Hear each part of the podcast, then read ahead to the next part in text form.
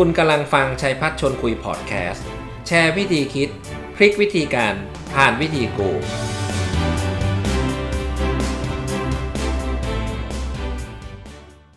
สวัสดีครับสวัสดีครับแฟนรายการชัยอ่าสวัสดีครับสวัสดีครับแฟนรายการชัยพัฒน์ชวนคุยนะครับก็กลับมาอีกครั้งหนึ่งนะฮะช่วงนี้อาจจะเห็นหน้าผมบ่อยหน่อยนะครับหลายคนบอกเฮ้ยเมื่อวานก็โผล่มานี่ใช่เมื่อวานก็มาคุยกับคุณบางอร สุวรรณมงคลนะครับในเรื่องของ product strategy วันนี้นะตามคำมั่นสัญญานะครับก็กลับมาพบกันเวลาเดิมนะครับชัยพัฒน์ชวนคุยค่ำคืนวันพุธนะครับเวลาสองทุ่มครึ่งก็จัดสรรเวลาหนึ่งชั่วโมงมีสาระมีเรื่องราวดีๆมาพูดคุยกัน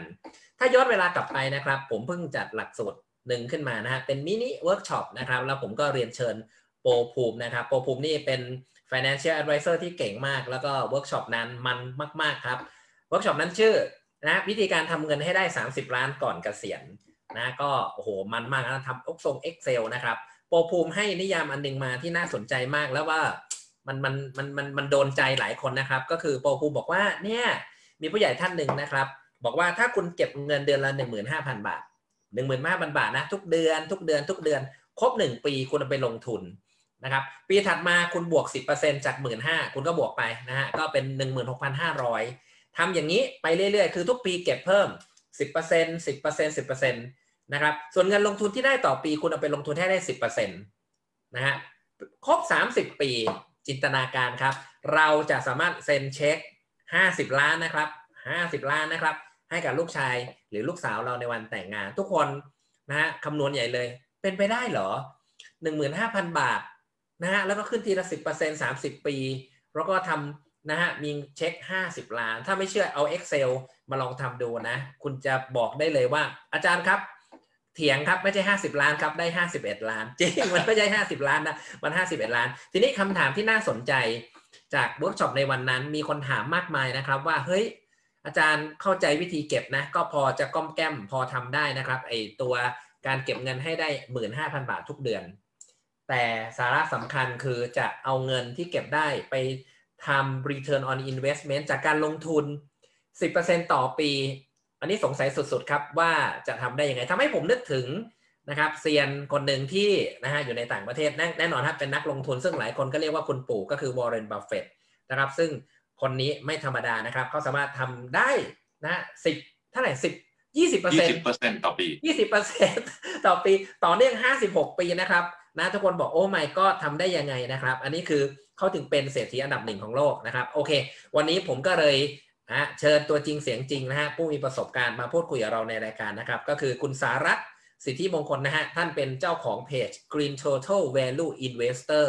หรือพูดง่ายๆนะครับสบายๆก็คือเขาเป็นเจ้าของเพจตั้มเต่าเขียวนะผมก็เรียกเขาว่าเซียนตั้มนะครับเซียนตั้มนี่มีเรคคอร์ดที่น่าสนใจมากคือเซียนตั้มเนี่ยสามารถทำ Passive income Passive income นะชนะ Active income ที่เขามีอยู่นะครับภายในระยะเวลาสิบปีเท่านั้นก็เดี๋ยวมาพูดคุยกันนะครับในหัวข้อเคล็ดลับการลงทุนของ Warren Buffett ที่หลายคนก็ไม่เคยรู้แน่นอนฮะวันนี้กลับมาใน episode สองเรียบร้อยสวัสดีครับคุณตั้มครับสวัสดีครับสวัสดีครับอาจารย์ครับขออนุญาตเรียกอาจารย์ปุ๋ยนะครับอาจารย์อ่าขอบคุณครับขออนุญาตนะลากยาวเลยนะครับแหมคุณตั้มก็วันนี้ก็มีความยินดีนะครับคุณตั้มครับเออจาก episode ที่แล้วที่เราคุยกันเรื่อง Warren Buffett เนาะเคล็ดลับคุณตั้มก็สอนพวกเราเรื่องไอ้การมองไฟฟอร์สใช่ไหมใช่ครับเท่าก่อนเนี่ยเราเราเจอมาเมื่อสองเดือนที่แล้วเนาะเราก็เกิดกันว่าโอเคเรื่องการเลือกธุรกิจเนี่ยเป็นจุดสำคัญมากในการเลือกหุ้นเพราะว่าทุกครั้งที่เราเลือกหุ้นในคอนเซปต์ของ วี ไอ เนี่ยมันคือการร่วมร่วมทุนทางธุรกิจมันไม่ใช่แค่การซื้อหุ้น เอ บี ซี ซื้อหุ้น เอ็กซ์ วาย ซี โดยที่เราไม่รู้ว่าเขาทำอะไรเพราะงั้นเราต้องรู้ว่าธุรกิจเขาทำอะไรแล้วเราถึงพิจารณาว่าเราจะร่วมทุนกับเขาหรือเปล่าครับอืมใช่แล้วก็ดังนั้นคุณตั้มก็ทำให้ผมกลับไปนอนคิดนะครับว่าเอ๊ะไฟฟอร์สถ้าคุณจำได้พอร์เตอร์มันก็ต้องดูนะองค์ประกอบสภาพแวดล้อมด้านการแข่งขันแลนด์สเคปนะเครียดไปหลายวันนะครับแล้วก็เลยตัดสินใจขึ้นมาหนึ่งว่าเอ๊ะนะก็เคยถามคุณตั้มนอกรอบไปวันนี้ก็เลยอยากจะมาแชร์ว่าผมมองเห็นอะไรรู้ไหมฮะวิกฤตโควิดเนี่ยมันต้องไปซื้อหุ้นของบริษัทที่ขายวัคซีนเพราะว่าดีมานด์มันมาทั่วโลกนะฮะเขาเรียกว่าพุ่งทะยานเลยอันนี้อันที่หนึ่งนะฮะที่ที่ผมรู้สึกว่ามันควรจะเป็นกลุ่มที่เราควรจะไปลงทุนอันที่สองครับคือหุ้นเทคโนโลยีก็คือ Zoom นะเพราะว่าโควิดเนี่ยมันทำให้หลายคนนี่ต้อง work from home learn from home ดังนั้น นะครับจะชอบไม่ชอบไม่รู้ว่าตอนนี้ทุกคนจะต้องผ่าน Zoom นะเป็นตัวหลักนะหรือว่าจะ Google Meet ก็ว่าไปทีนี้การมองอย่างนี้นะวิเคราะห์แบบตื้นๆนะครับว่าแค่เนี้ยแล้วไปซื้อเลยอันนี้เพียงพอไหมครับเสียมตามเป็นเป็นคำถามที่ดีมากๆเลยครับอาจารย์เพราะว่าอันนี้เป็นเป็นมุมมองของของเทรนด์ของเมกะเทรนด์ของช่วงนี้เลยหลังจากเราเจอโควิดกันมาแล้วปีกว่าๆใช่ไหมครับทีนี้ผมจะยังไม่ให้คำตอบนะเวลานี้ผมจะให้ทุกคนเนี่ยค่อยๆ ค, คิดสเต็ปตามผมก่อนว่าหลังจากที่ผมพูดถึงเรื่อง Porter Five Force เรื่องราคาแล้วเราก็มาดูกันว่าเราจะซื้อหุ้นที่เป็นบริษัทวัคซีนหรือหุ้น Zoom หรือหุ้นเทคโนโลยีกันไหมนะครับเดี๋ยวถ้ายังไงเนี่ยผมจะขออนุญาตแชร์สไลด์เพื่อจะเอาอะไรฮะมาถึงเรื่องของคอนเซปต์ของการประเมินมูลค่ากับประเมินธุรกิจนะครับครับเยี่ยมเลยฮะทุกท่านนะฮะติดตามนะฮะวันนี้เป็นอีพิโซดสองนะครับนะเซียนตั้มเต่าเขียวจัดเต็มนะฮะจัดเต็มครับเอาเขาก่อนเขาก่อนเราไม่ได้แชร์สไลด์กันคราวนี้ลองมาดูกันว่า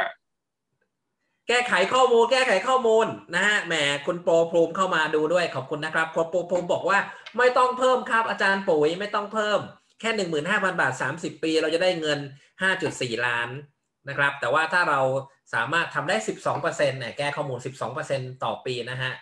เราจะได้มีเงินห้าสิบล้านโอ้โหอันนี้โอ้โอ้หมายกอดแม่เจ้าเลยนะครับโปรภูมิอ่ะเชิญเลยครับมาดูกันเรื่องเคล็ดลับการลงทุนแบบ Warren Buffett อีพิโซด สองก็หลายๆท่านที่ไม่เคยไม่เคยอยู่ในแวดวงการลงทุนอาจจะงงว่าผมเอารูปคุณปู่คนนี้มามาโชว์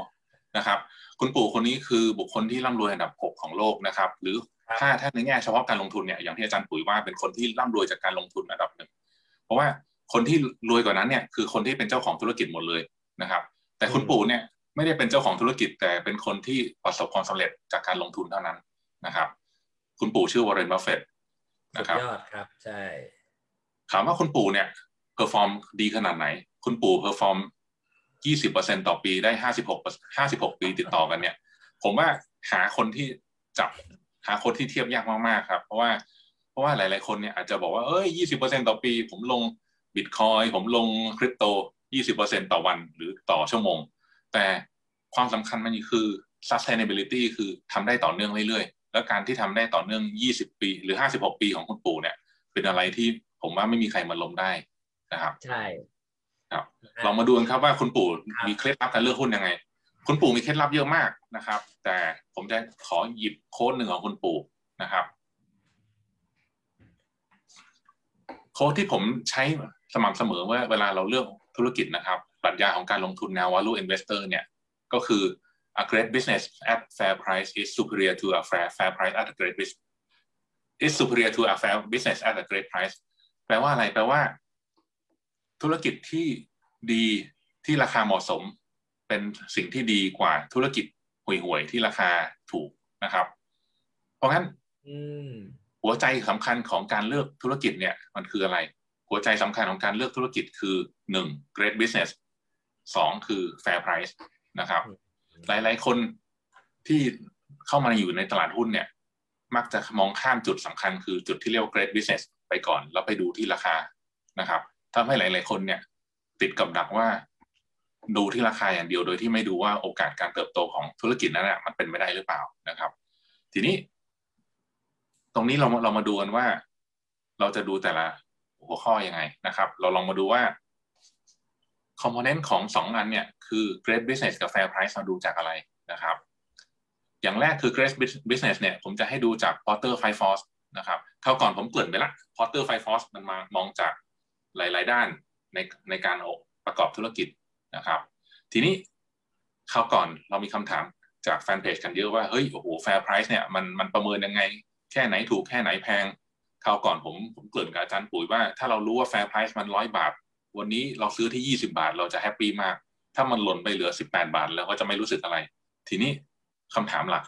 จากหลายคนก็คือแล้ว Fair Price ที่หนึ่งร้อยบาทเนี่ยเราจะรู้ได้ไงมันคือ Fair Price นะครับเดี๋ยวเรามาดูกันตอนครึ่งชั่วโมงหลังนะครับครึ่งชั่วโมงแรกเรามาดูกันก่อนว่า Great Business เนี่ยมันดูกันยังไงนะครับเราจะดูจาก Porter Five Force อ่ะ Porter Five Force เนี่ยเป็นคอนเซปต์ของ Michael E. Porter นะครับเป็นคอนเซปต์ที่โด่งดังมากแล้วก็ใช้กันอย่างแพร่หลายนะครับในทั่วโลกนะครับทีนี้เรามาดูว่า Porter Five Force มีอะไรบ้าง อย่างแรกนะครับผมจะให้ดูทางซ้ายก่อน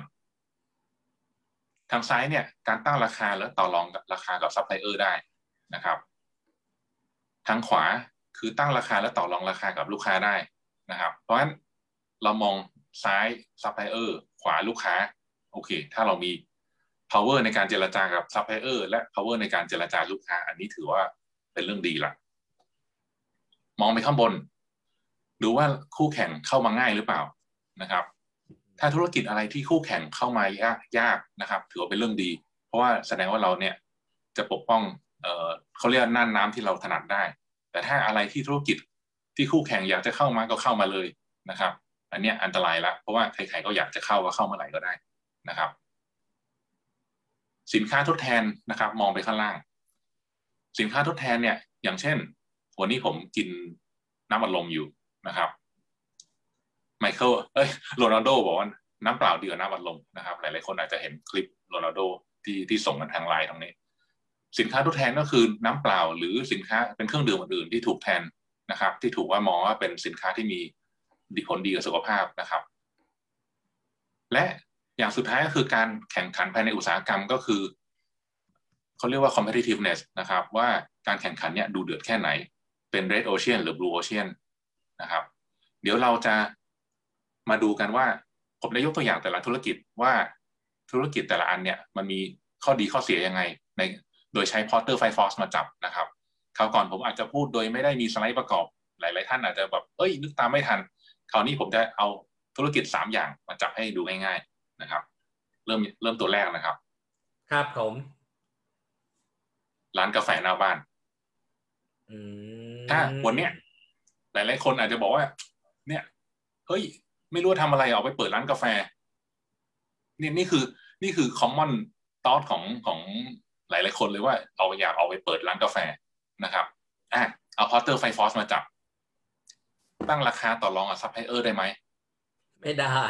ไม่น่าได้ผมไม่เชื่อว่าใครจะไปบอกมิตรผลหรือบอกน้ำตาลน้ำตาลว่าขอลดราคาหน่อยได้ไหมฉันเป็นรายใหญ่ก็คงไม่ได้นะครับตั้งราคาต่อรองกับราคาลูกกับลูกค้าได้ไหมก็อาจจะตั้งราคาให้พรีเมียมได้คืออาจจะมีบ้างคือสมมติว่าเราขายกาแฟกาแฟสดแก้วละสามห้า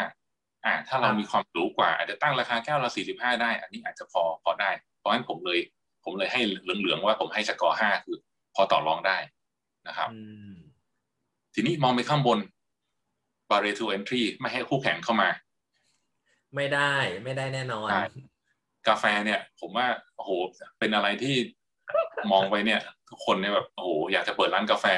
ในฐานะคอน sumer เนี่ยเดินไปทุกคูหาก็มีร้านกาแฟให้เราเข้าไปนั่งครับครับคุยกันตอนเย็นพรุ่งนี้เปิดแล้วนะใช่ครับคุยตอนเย็นเอาตั้มมาหุ้นกันมาลงขันพรุ่งนี้เปิดเลยสักพักเดี๋ยวมีร้านกาแฟขึ้นมาแข่งใหม่อีกแล้วเออครับสินค้าทดแทนถามว่าโอเควันนี้สินค้าทดแทนมีเพียบถ้าไม่อยากกินกาแฟอยากกินอะไรล่ะวันนี้อยากจะไปกินนมสดวันนี้อยากจะไปกินโอ้ยิ่งตอนนี้กัญชากำลังมาแรงอ่ะใครอยากจะไปลองเครื่องดื่มกัญชาอะไรก็ว่ากันแถมการแข่งขันภายในอุตสาหกรรมนี่ยังมหาศาลมองไปทุกหัวมุมถนนก็เห็นร้านกาแฟเพราะงั้นถ้าผมประเมินด้วยไฟฟอสอย่างแรกเนี่ยผมแทบจะไม่เห็นความแข็งแกร่งของการที่ผมจะเลือกร้านกาแฟเพราะงั้นอย่างแรกถ้ามีหุ้นร้านกาแฟจะมาขายผมเนี่ยหรือให้ผมร่วมธุรกิจเนี่ยผมอาจจะแบบเอ้ยไม่น่าสนเลยเพราะว่าในตลาดหุ้นเนี่ยผมมีตัวเลือกอีกเท่าไหร่ผมมีห้าร้อยบริษัทให้เลือกในตลาดหุ้นเมืองไทยเพราะฉะนั้นผมไม่จำเป็นต้องเลือกธุรกิจร้านกาแฟก็ได้ผมมองข้ามไปก่อนมาดูธุรกิจถัดไปเรามาดูบริษัทขายเครื่องสำอางหลายๆท่านอาจจะแบบโอ้โหกวนครีมขายเนี่ยมันแบบเฮ้ยมันดูดีมันดูมีเซเลบมาช่วยโปรโมทอ่ะลองมาดูกันต่อลองตั้งราคากับซัพพลายเออร์ไหมอันนี้อาจจะอาจจะโซโซอาจจะได้บ้างไม่ได้บ้างถ้าจะไปลดราคากับซัพพลายเออร์แล้วได้คุณภาพห่วยมาเดี๋ยวลูกค้าก็ไม่ใช้อีกนะครับมองไปทางขวาต่อรองกับลูกค้าได้ไหมก็ก็โซโซอ่ะผมผมเชื่อว่าเราตั้งราคาถ้าแบรนด์โพซิชันนิ่งเรารู้จริงเราอาจจะตั้งได้แต่แบรนด์โพซิชันนิ่งมันก็มากับเพอร์เซพชันเนาะเราก็ต้องมีเซเลบแม่เหล็กมามาเป็นไอดอลหรือแบรนด์แอมบาสเดอร์ให้เราก็ก็ไม่ง่ายมองไปข้างบนคู่แข่งเข้ามาง่ายไหมโอ้โห ผมเชื่อว่าใครๆก็อยากจะทวนครีมแล้วทำ Facebook แบบเพจเพราะงั้นผมผมไม่คิดว่ามันง่ายเลยเครื่องสำอางนะครับเรื่องคู่แข่งเข้ามาเรามาดูสินค้าทดแทนอันเนี้ยหลายๆท่านบอกว่าผู้หญิงอย่าหยุดสวยผมเชื่อว่าเครื่องสำอางเนี่ยมันมันหาจุดทดแทนลำบากแต่เราจะกินวิตามินแทนทาเครื่องสำอางได้ไหมผมว่าอาจจะไม่ได้แต่เพราะงั้นเครื่องสำอางเป็นอะไรที่มีข้อดีว่ามันหาสินค้าทดแทนไม่ได้นะครับอ่าทีนี้คู่แข่งในอุตสาหกรรมโอ้โหอย่างเพียบเดินเข้าไปในร้านวัตสันบูธอีฟแอนด์บอยผมเชื่อว่าหลายๆท่านจะเห็นปริมาณของซัพพลายเออร์หรือแบรนด์ในในในร้านนะครับเพราะงั้นเยอะมากใช่เพราะงั้นก่อนที่จะตัดสินใจลงทุนในบริษัทเครื่องสำอางเนี่ยคิดแล้วเอ๊ะมันจะอยู่ได้นานหรือเปล่าลองลองคิดในมุมนี้ดูนะครับอ่ะตัวอย่างที่สามก็เป็นตัวอย่างที่ที่ผมเชื่อว่ามีความน่าสนใจก็คือร้านสะดวกซื้อนะครับเซเว่นอีเลฟเว่นอันนี้ผมไม่ได้เชียร์หุ้นอันนี้ผมวิเคราะห์ธุรกิจนะครับอันนี้ใหญ่ครับอย่าเพิ่งอย่าเพิ่งแบบโดดไปซื้อคีย์เซเว่นอีเลฟเว่นเลยนะครับอันนี้ลองมาดูก่อนตั้งราคาต่อรองกับซัพพลายเออร์ไหมโอ้โหอันนี้ใครอยากเข้าเซเว่นนี่ต้องแทบเข้าไปหาไบเออร์เข้าไปคุยดีลเข้าไปให้ first base only เข้าไปให้สารพัดดีลนะครับเพราะฉะนั้นเซเว่นอีเลฟเว่นมีพลังในการต่อรองซัพพลายเออร์ได้อย่างมหาศาลผมให้สิบเต็มสิบเลยมองไปทางขวาต่อรองกับราคาลูกค้าได้ไหมผมว่าก็พอได้แต่ถ้าตั้งราคาแพงกว่าโลตัสหรือแพงกว่าบิ๊กซีเยอะๆก็อาจจะลำบากแต่เขาก็ยังมีจุดเด่นคือเขามีสาขาเยอะเพราะฉะนั้นคนที่ไม่อยากไปไกลๆไปถึงโลตัสก็อาจจะโอเคยอมซื้อแพงก่อนนิดนึงแต่ได้ความสะดวกอันนี้อาจจะพอได้อ่ะอันนี้เราให้ห้ามองไปข้างบนนะครับบาริเออร์ไม่ให้คู่แข่งเข้ามาผมเชื่อว่าเซเว่นอีเลฟเว่นเป็นตัวอย่างของการมีโหมดโหมดคือกำแพงเมืองที่แข็งแกร่งมากนะครับเพราะว่าอะไรเขามีเน็ตเวิร์กเอฟเฟกต์การที่มีเขามีสาขาเนี่ยเฉียดเฉียดหมื่นสาขาผมไม่แน่ใจถึงไปหรือยังนะว่าการที่มีเขาเขามีจำนวนสาขาเยอะๆเนี่ยทำให้เขามีเน็ตเวิร์กที่สำคัญมากและเขามีของที่ครบสมมุติว่าเราเรามองมองมองภาพว่าเราเป็นลูกค้านะมีเซเว่นอีเลฟเว่นร้านหนึ่งกับมีร้านเฉาหวยอีกร้านหนึ่ง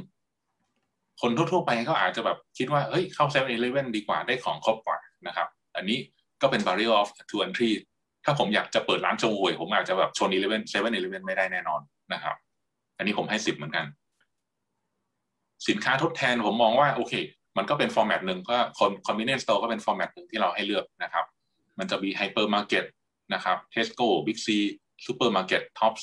หรือฟอร์แมตอื่นๆเราก็โอเคสินค้าทดแทนอาจจะเป็นประเด็นรองเพราะว่า เซเว่น-Eleven มีมีสาขาที่เยอะมากแล้วก็มีของความสะดวกการแข่งขันในอุตสาหกรรมนี้ผมให้ห้าผมเชื่อว่าโอเคมันก็แข่งขันกันอยู่เพียงแต่มันอาจจะมันอาจจะไม่รุนแรงมากนะครับเพราะฉะนั้นถ้าผมมองธุรกิจ เซเว่น-Eleven เนี่ยผมเชื่อว่าโอ้โหถ้าวันนี้ผมได้ลงทุนในธุรกิจ เซเว่น-Eleven เนี่ยผมสนใจ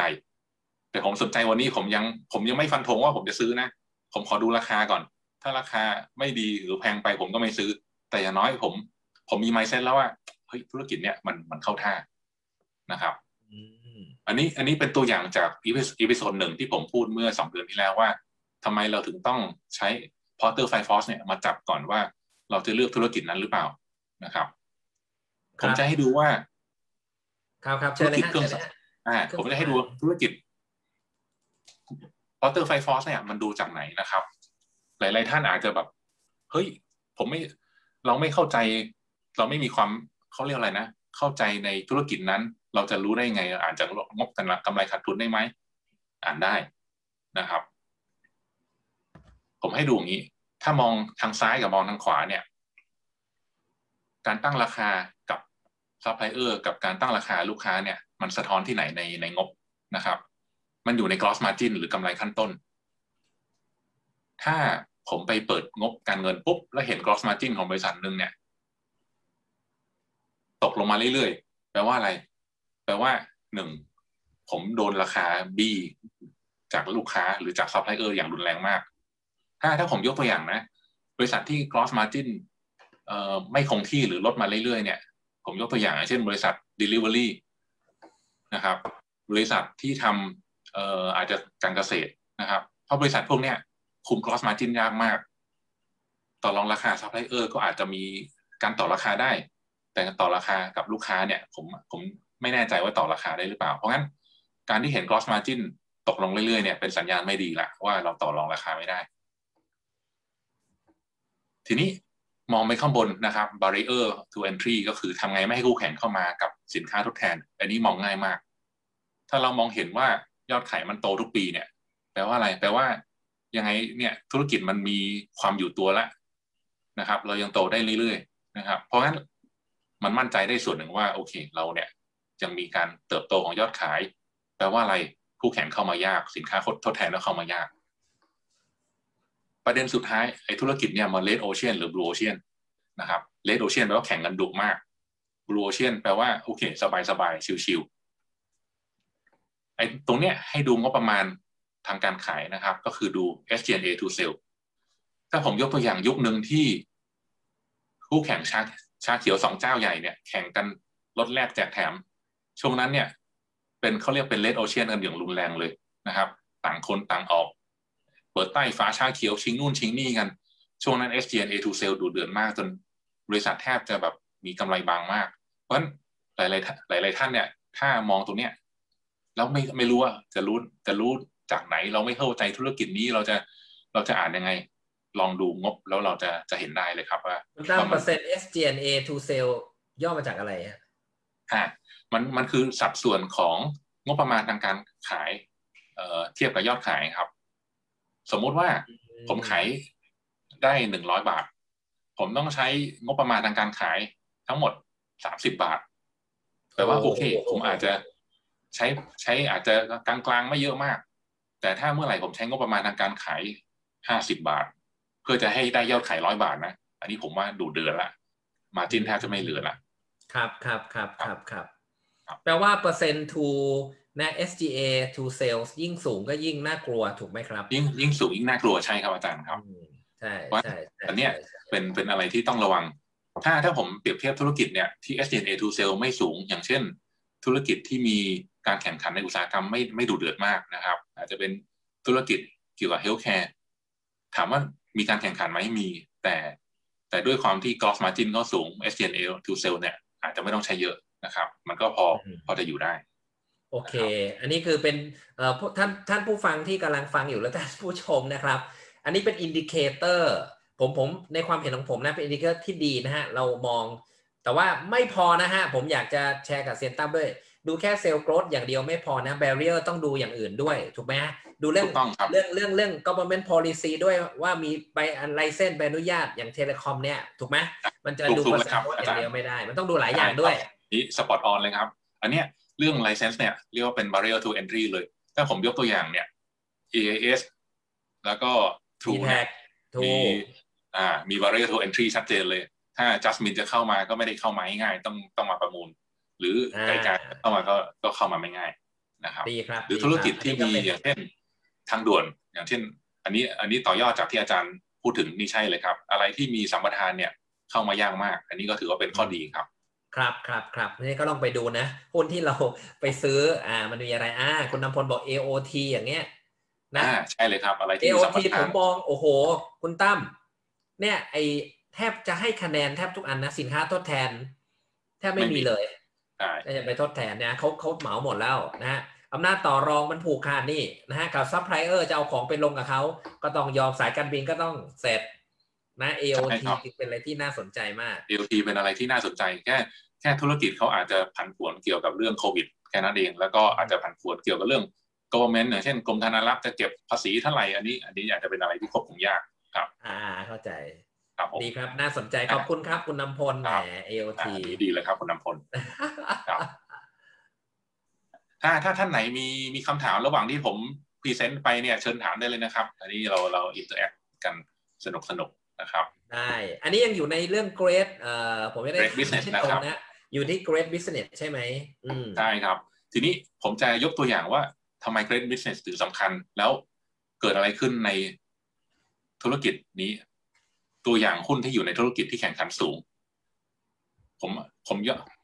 ผมยกตัวอย่างสิบดอยฮอตฮิตในเมืองไทยนะครับหลายๆคนอาจจะเคยได้ยินหุ้นเหล่านี้มาก่อนนะครับแล้วเป็นธุรกิจที่อยู่ในการแข่งขันที่สูงมากแล้วสุดท้ายเนี่ย หลายๆท่านติดดอยแล้วก็ยังไม่ลงจากดอยด้วยซ้ำนะครับเราลองมาดูกันว่าเอาเอาไอ้ไฟฟอร์สมาจับเนี่ยแล้วมันจะเห็นว่ายังจะเข้าไปเลยธุรกิจพวกเนี้ยนะครับตัวแรกผมจะให้ดูว่าวุฒิศักดิ์คลินิกคลินิกเสริมความงามเนี่ยสุดท้ายเป็นไงครับสุดท้ายยื่นล้มละลายเขาเข้าแผนฟื้นฟูกิจการตอนนั้นเนี่ยถ้ามองย้อนกลับไปเนี่ยผมขอดูตัวนิดนึงเมื่อประมาณ สี่ถึงห้า ปีที่แล้วโอ้โหช่วงนั้นเฟื่องฟูมากช่วงนั้นใครก็คิดว่าวุฒิศักดิ์คลินิกเนี่ยแบบโอ้โหธุรกิจรุ่งเรืองพอสักพักหนึ่งธุรกิจเสริมความงามมาเต็มไปหมดใครๆก็เข้ามาได้ใครๆก็อยากทำธุรกิจเสริมความงามและสังเกตนะครับจากห้าสิบตังค์หุ้นห้าสิบตังค์ตอนนี้ลงไม่เหลือไม่ถึงไม่ถึงหนึ่งเท่าไหร่เนี่ยไม่ถึงสิบสตางค์นะครับติดดอยกันสูงมากนะครับเพราะฉะนั้นจะเห็นว่าอันนี้คือธุรกิจที่อยู่ยากมากนะครับธุรกิจถัดไปบิวตี้อันนี้ก็เครื่องสำอางอีกอันหนึ่งมีอยู่พักหนึ่งบิวตี้เนี่ยผมผมสงสัยมากเลยร้านมันว่างตลอดเวลา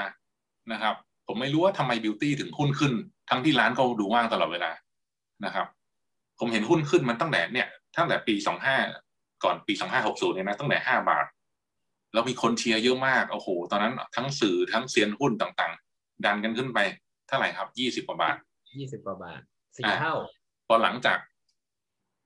ธุรกิจเริ่มคอลแลปส์ละเริ่มแข่งขันไม่ได้อ่ะยอดขายในจีนไม่ดีธุรกิจเริ่มเฮ้ยมันไม่ดีนี่หว่าความจริงเริ่มปรากฏนะครับธุรกิจจากยี่สิบกว่าบาทลงไปเหลือเท่าไหร่ตอนนี้เหลือแค่เกือบเกือบสองบาทผมว่าธุรกิจเนี่ยหายไปเท่าไหร่เจ็ดสิบเปอร์เซ็นต์ใส่เงินไปล้านหนึ่งตอนนี้เหลือแค่สองแสนกว่านะครับอันนี้อย่าอย่าเข้าไปอยู่ในธุรกิจที่ค่อนข้างเสี่ยงนะครับถ้าถ้ารักจะเข้าไปในธุรกิจแนวนี้ต้องเข้าต้องเข้าเร็วและออกเร็วนะครับธุรกิจคาร์มาร์ทก็เช่นกันอยู่ในธุรกิจบิวตี้คาร์มาร์ทก็ช่วงนั้นก็มีคนเปรียบเทียบว่าเฮ้ยคาร์มาร์ทบิวตี้ก็คล้ายๆกันแหละเป็นธุรกิจที่น่าสนใจยังไงผู้หญิงก็ต้องแต่งหน้าผู้ยังไงผู้ชายก็อยากจะเอ่อมีความสำอางอะไรเงี้ยจะเห็นว่าคาร์มาร์ทเนี่ยก็เช่นกันไม่น้อยหน้าบิวตี้ก็ลงไปสามสิบกว่าเปอร์เซ็นต์ถึงแม้จะไม่ลงหนักเท่าบิวตี้แต่ก็ก็เจ็บนะครับอันนี้โอ้โหเป็นปรากฏการณ์ดูเดย์ดรีมนะครับมีอยู่ช่วงหนึ่งบิลบอร์ดทั่วกรุงเทพจะมีคำว่า Snail White แล้วมีเซเลบทั่วประเทศมาอยู่หน้าไม่ซ้ำกันนะครับช่วงนั้นคือช่วงอะไรช่วงก่อน ไอ พี โอ ช่วงก่อนที่เขาจะเริ่มขายขายเข้าตลาดหุ้นโอ้โหช่วงนั้นทุกคนพูดถึงแต่ดูเดย์ดรีมกันนะครับดันหุ้นขึ้นไปเท่าไหร่ร้อยกว่าบาทร้อยยี่สิบกว่าบาทตอนนี้เหลือยี่สิบห้าบาทแปลว่าใครใส่เงินเข้าไปล้านหนึ่งตอนเนี้ยเหลือเหลือราคาไม่ถึงสองแสนละนะครับเพราะฉะนั้นตัวอย่างประมาณเนี้ยผมจะ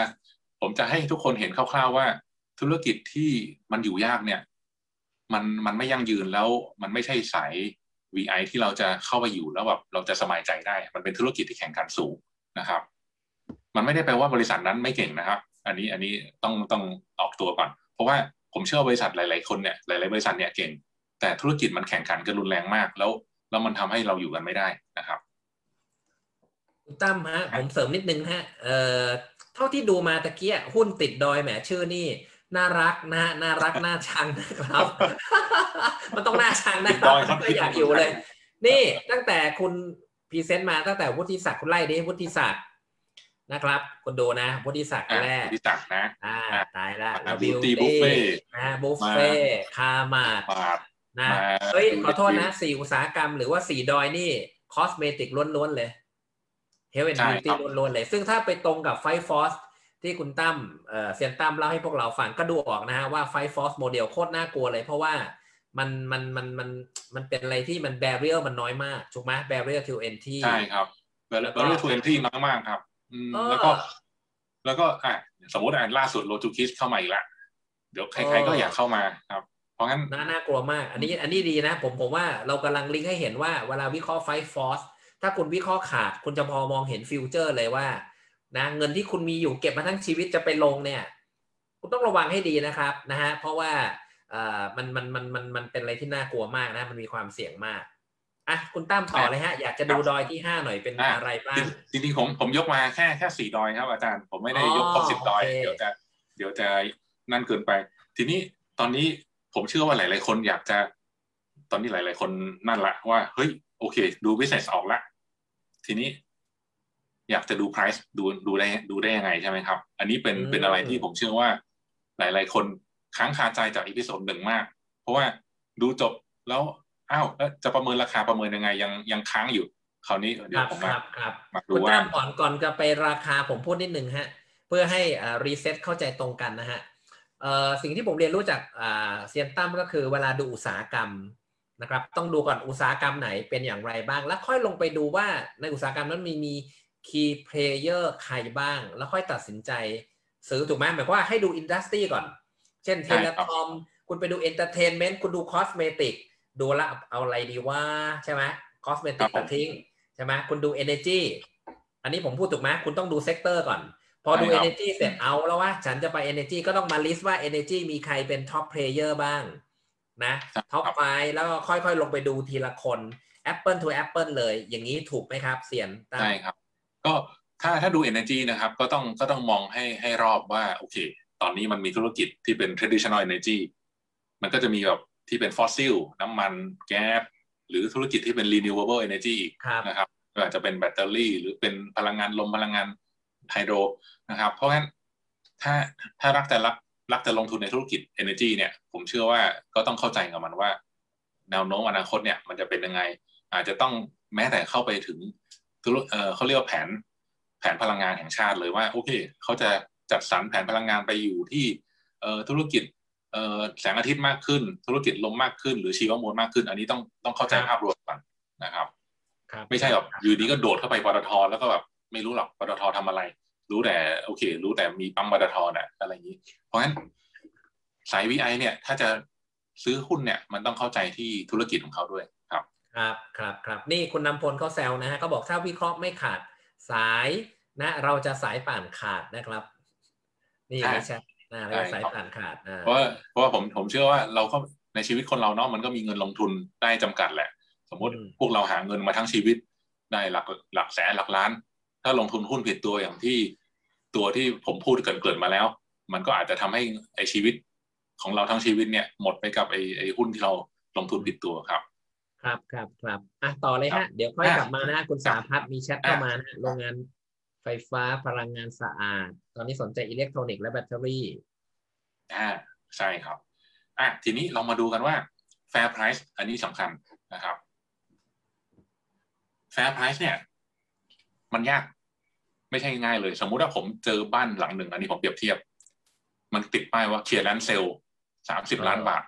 อ่าบ้านหลังเนี้ยถูกหรือแพงผมว่าถ้าเอาคนสิบคนมาเถียงกันว่าบ้านหลังเนี้ยถูกหรือแพงเนี่ยมันจะมีความเห็นสามสิบรูปแบบ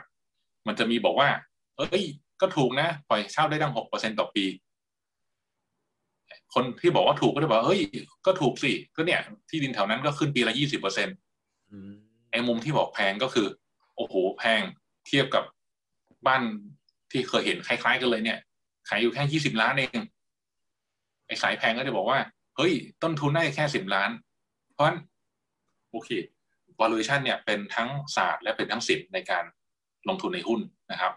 ผมว่าไม่มีอะไรถูกไม่มีอะไรผิดถึงมีคนหรือถ้าถ้าจำไม่ผิดน่าเป็นดร.นิเวศหรือหรือท่านไหนท่านหนึ่งที่บอกว่าถ้าเอาช้างมาตัวหนึ่งเข้ามาในห้องสมมติมีห้องห้องใหญ่มากเอาช้างเข้ามาตัวหนึ่งแล้วมีคนร้อยคนมาประเมินว่าไอ้ช้างตัวนี้หนักเท่าไหร่นะครับราคาที่ทุกคนเอามาทายราคาช้างเนี่ยได้ทายน้ำหนักช้างเนี่ยเอามา average กันเนี่ยจะบังเอิญเท่ากับน้ำหนักช้างตัวนั้นเลยนะครับมันมีมันมีผมเคยได้ยินอันนี้เคยได้ยินอันนี้เคยได้ยินอันนี้ใช่ครับเพราะฉะนั้นการประเมินมูลค่าหุ้นเนี่ยเป็นศาสตร์และศิลป์ที่ยากมากนะครับทีนี้ถามว่าทำได้ไหมทำได้มันไม่ได้แบบยากจนกระทั่งทำไม่ได้แต่สำคัญที่ว่าเราต้องประเมินลองมาดูกันว่าอย่างแรกนะครับสมมุติว่าผมมีออฟเฟอร์สองออฟเฟอร์รีสอร์ทที่หนึ่งกับรีสอร์ทที่สองราคาขายสิบล้านเท่ากันผมไม่รู้หรอกที่ไหนถูกกว่าหรือแพงกว่าถ้าถ้าผมยังไม่เห็นถ้าผมเห็นข้อมูลข้อมูลแค่เนี้ยผมไม่รู้หรอกที่ไหนถูกกว่าแพงกว่าถ้าผมเห็นคอลัมน์ที่สองผมจะเห็นว่าเฮ้ยกำไรจากค่าเช่าเนี่ย ไอ้ที่แรกมันได้สองล้านไอ้ที่ที่สองได้ล้านเดียวอ่ะเราเริ่มเห็นแล้วว่าอะไรถูกกว่าอะไรแพงกว่าใช่ไหมครับเราจะเห็นว่าเฮ้ยใส่เงินสิบล้านเท่ากันนะที่แรกได้ค่าเช่าดีกว่าค่าที่ที่สองต้องสองเท่านะครับทีนี้ในธุรกิจหุ้นเนี่ยหลายๆท่านที่เป็นมือใหม่ที่ยังไม่เคยลงทุนในหุ้นเนี่ยมันมีคำศัพท์คำหนึ่งว่า พี อี ratio นะครับก็คือเอาราคาหารด้วยกำไรออกมาเป็นเท่านะครับเพราะจะเห็นว่าถ้าผมมีราคาสิบล้านได้กำไรสองล้าน พี อี ratio ผมห้าเท่าถ้าแปลง่ายๆอีกภาษาหนึ่งก็คือซื้อไปเถอะห้าปีคืนทุนนะครับในขณะที่ออปชั่นสอง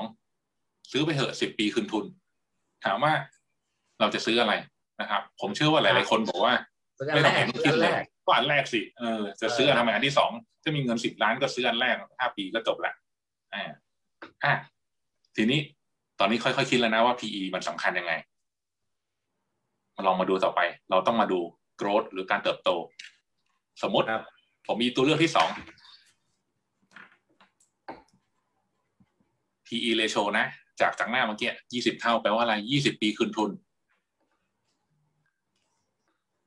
ผมมีธุรกิจให้เลือก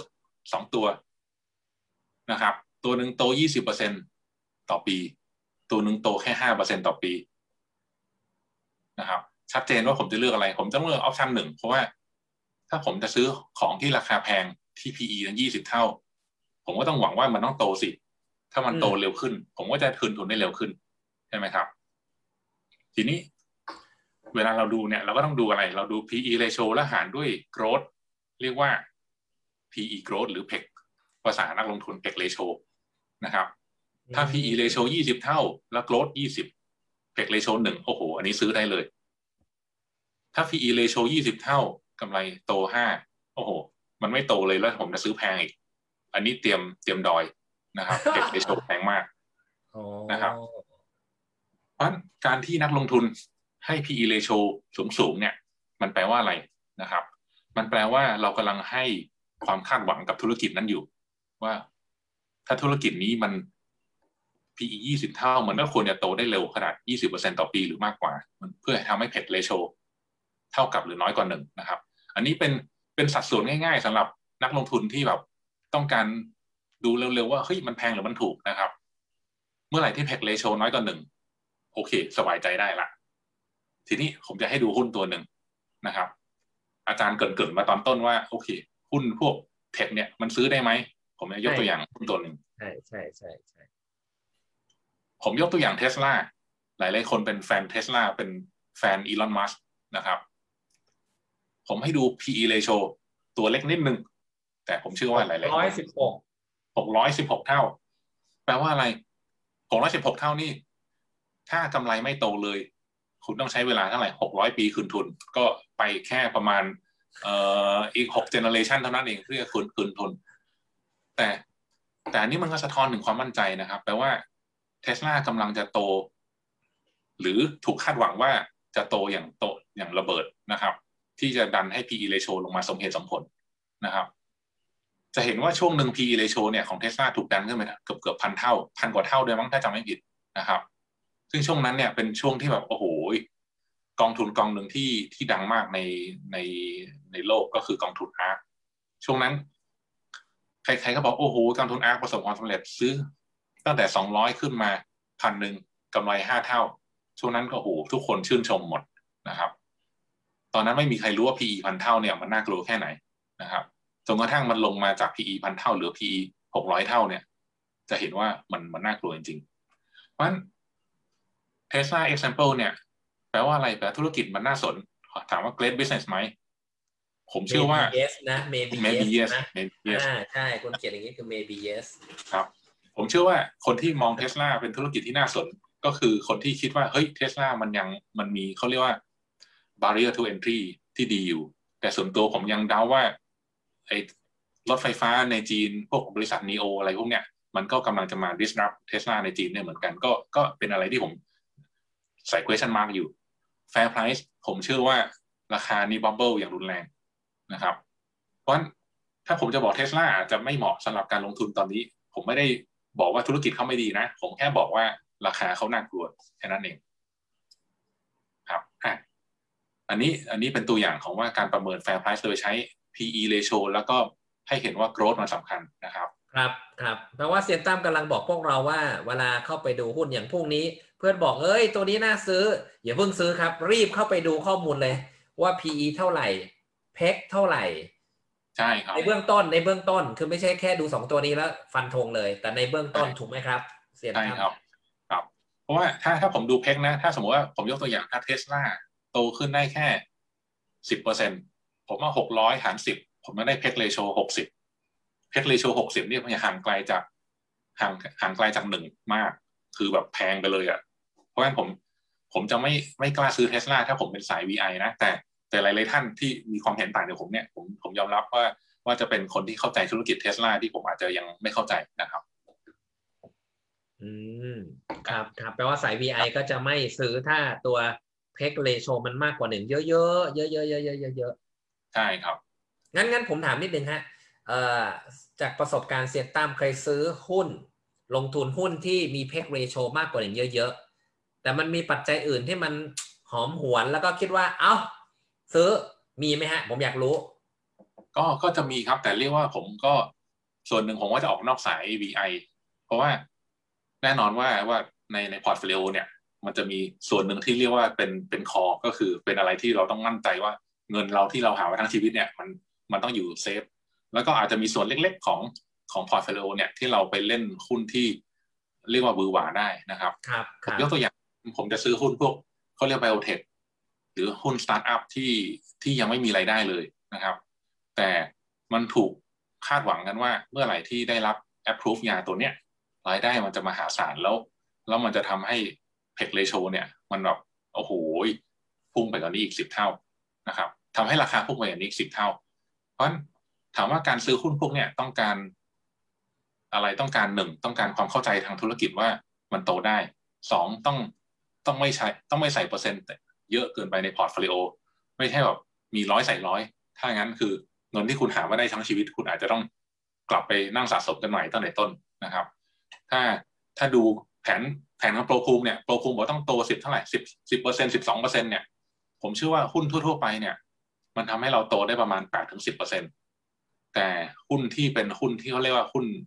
หวือหวาเนี่ยอาจจะทำให้เราเนี่ยดันขึ้นไปโต สิบสองเปอร์เซ็นต์ สิบสามเปอร์เซ็นต์ หรือแม้แต่ Warren Buffett ที่ทำได้ ยี่สิบเปอร์เซ็นต์ เนี่ยผมเชื่อว่า Warren Buffett เนี่ยมีมีเมคานิซึมที่ที่เจ๋งกว่านี้คือเขาใช้ leverage หรือหรือใช้หรือใช้เงินของเขาเรียก other people money มาช่วยครับจากธุรกิจกันครับอืมโอเคมีตัวอย่างอีกไหมครับหรือมีแค่นี้ฮะเกี่ยวเรื่องแปรผันก็จะมีก็จะมีตัวอย่างที่ที่ในการประเมินนิดหนึ่งเพราะหลายๆท่านบอกว่าอ้าวแล้ววันนี้ผมเห็นราคาอย่างเนี้ยผมจะซื้อที่เท่าไหร่ผมซื้อได้ไหมนะครับผมยกตัวอย่างอาจจะอาจจะยากไปนิดนึงแต่ผมจะค่อยๆไปทีละสเต็ปนะครับครับครับครับครับอันนี้อันนี้ถือว่าเป็นออปชั่นอลแล้วกันถ้าถ้าใครถ้าใครเข้าใจเนี่ยผมถือว่าเป็นศาสตร์ของ Buffettology เล่มเนี้ยหนาสี่ร้อยกว่าหน้าผมพยายามย่อยพาร์ทสองเนี่ยเป็นพาร์ทที่อ่านยากมากประมาณร้อยกว่าหน้าเนี่ยที่ผมต้องนั่งคีย์ Excel ตามเพื่อจะทำความเข้าใจเนี่ยอันเนี้ยผมเลยย่อให้เห็นภายในหน้าเดียวซึ่งซึ่งผมจะใช้เวลานิดหนึ่งนะครับครับครับวิธีเด็ดที่อันเนี้ยเป็นวิธีที่ผมพยายามจะย่อให้เข้าใจง่ายๆอย่างแรกเลยถ้าสมมติวันนี้เราเห็นกำไรต่อหุ้นนะครับที่ปัจจุบันปัจจุบันผมใช้คำว่าอะไรเยียร์ศูนย์ก็คือ now นะครับกำไรต่อหุ้นหนึ่งบาทถ้าผมเชื่อว่าธุรกิจเนี่ยจะทำให้กำไรเติบโตได้ สิบห้าเปอร์เซ็นต์ ต่อปีนะครับผมก็ดีดใน Excel ดีดไปดีดมากำไรปีที่สิบผมไม่อยู่ประมาณอันนี้กำไรต่อหุ้นนะถ้าอยู่ประมาณสี่บาทละโอเคผมจะรู้ว่ากำไรต่อหุ้นมันอยู่ประมาณเท่าเนี้ยแต่ Warren Buffett ให้ความสำคัญมากเลยเพราะว่าอะไรเพราะว่าธุรกิจที่มีกำไรไม่สม่ำเสมอเนี่ยเขาจะประเมินไม่ได้ธุรกิจที่เขาจะมั่นใจว่าเขาประเมินได้เนี่ยต้องเป็นธุรกิจที่กำไรสม่ำเสมอเท่านั้นอย่างเช่นธุรกิจหมักฝรั่งธุรกิจน้ำอัดลมธุรกิจเครื่องเออเขาเรียกว่าของใช้เขาเรียก toiletry หรือ พี แอนด์ จี อะไรเงี้ยเป็นธุรกิจที่เขาเรียกเป็นธุรกิจที่มั่นคงและโตขึ้นเรื่อยๆนะครับอ่ะทีนี้เราประเมินกำไรต่อหุ้นได้ละเรามาดู พี อี ratio เมื่อกี้เราจำกันได้ใช่ไหม พี อี ใช่จำได้อ่าสมมติ พี อี วันเนี้ยยี่สิบห้า ยี่สิบห้าเท่า ผมเชื่อว่าในลองรันเนี่ย พี อี ของบริษัทบริษัทหนึ่งเนี่ยเมื่อมันถึงมาชัวร์สเตจเนี่ยมันจะอยู่ราวๆสักสิบห้าเท่านะครับผมก็ใส่ พี อี ไปสิบห้าเท่าครับอ่ะเพราะงั้นแปลว่าอะไรแปลว่าราคาต่อหุ้นราคาต่อหุ้นนั่นก็คือเอากำไรต่อหุ้นนะครับค่อยๆช้าๆนะกำไรต่อหุ้นคูณด้วย พี อี ratio ก็คือราคาหุ้นนะครับเพราะวันนี้ราคาหุ้นยี่สิบห้าบาทกำไรต่อหุ้นหนึ่งบาท พี อี ratio ก็ยี่สิบห้ามันก็คือ price หาร earning หารกำไรนะเพราะเวลาเราคิดกลับก็คือเอากำไรคูณด้วย พี อี ก็คือราคาเพราะเช่นกันผมทำราคาปีที่ศูนย์คือยี่สิบห้าบาทก็คือราคาปัจจุบันนี่แหละแล้วก็ใส่ราคาปีที่สิบโดยการเอากำไรต่อหุ้นที่เราคาดการเนี่ยแหละแล้วคูณด้วย พี อี ในอนาคตออกมาเป็นหกสิบบาทเพราะฉะนั้นผมคาดการแล้วว่า พี อี ในอนาคตเนี่ยผมจะได้หกสิบบาทจากวันนี้ที่ผมลงทุนยี่สิบห้าบาทครับผมดีดในเครื่องคิดเลขปั๊บปั๊บผมก็จะได้ราคาโตประมาณ เก้าจุดสามเปอร์เซ็นต์ ต่อปีถามว่า เก้าจุดสามเปอร์เซ็นต์ ต่อปีเนี่ยผมแฮปปี้ไหมผมอาจจะแบบอืมเฉยๆอ่ะ เก้าจุดสามเปอร์เซ็นต์ เพราะว่าถ้าสมมติว่าอ่ะถ้าเป็น Warren Buffett Warren Buffett อาจจะบอกว่าโอ้โหที่ผ่านมาโตยี่สิบ target ของ Warren Buffett คือต้องโต ยี่สิบเปอร์เซ็นต์ ต่อปีไม่น่าสนใจส่วนตัวผมผมตั้ง conservative กว่านั้นผมก็ขอ สิบห้าเปอร์เซ็นต์ ต่อปีก็พอนะครับเพราะถ้าตั้งราคาถ้าตั้งโต สิบห้าเปอร์เซ็นต์ ต่อปีก็แปลว่าอะไรแปลว่าผมต้องซื้อถูกกว่านั้นถ้าผมอยากได้ สิบห้าเปอร์เซ็นต์ ต่อปีผมต้องคิดกลับว่าถ้าราคาในอนาคตคือหกสิบบาทเนี่ยผมจะซื้อให้ที่ราคาสิบห้าบาท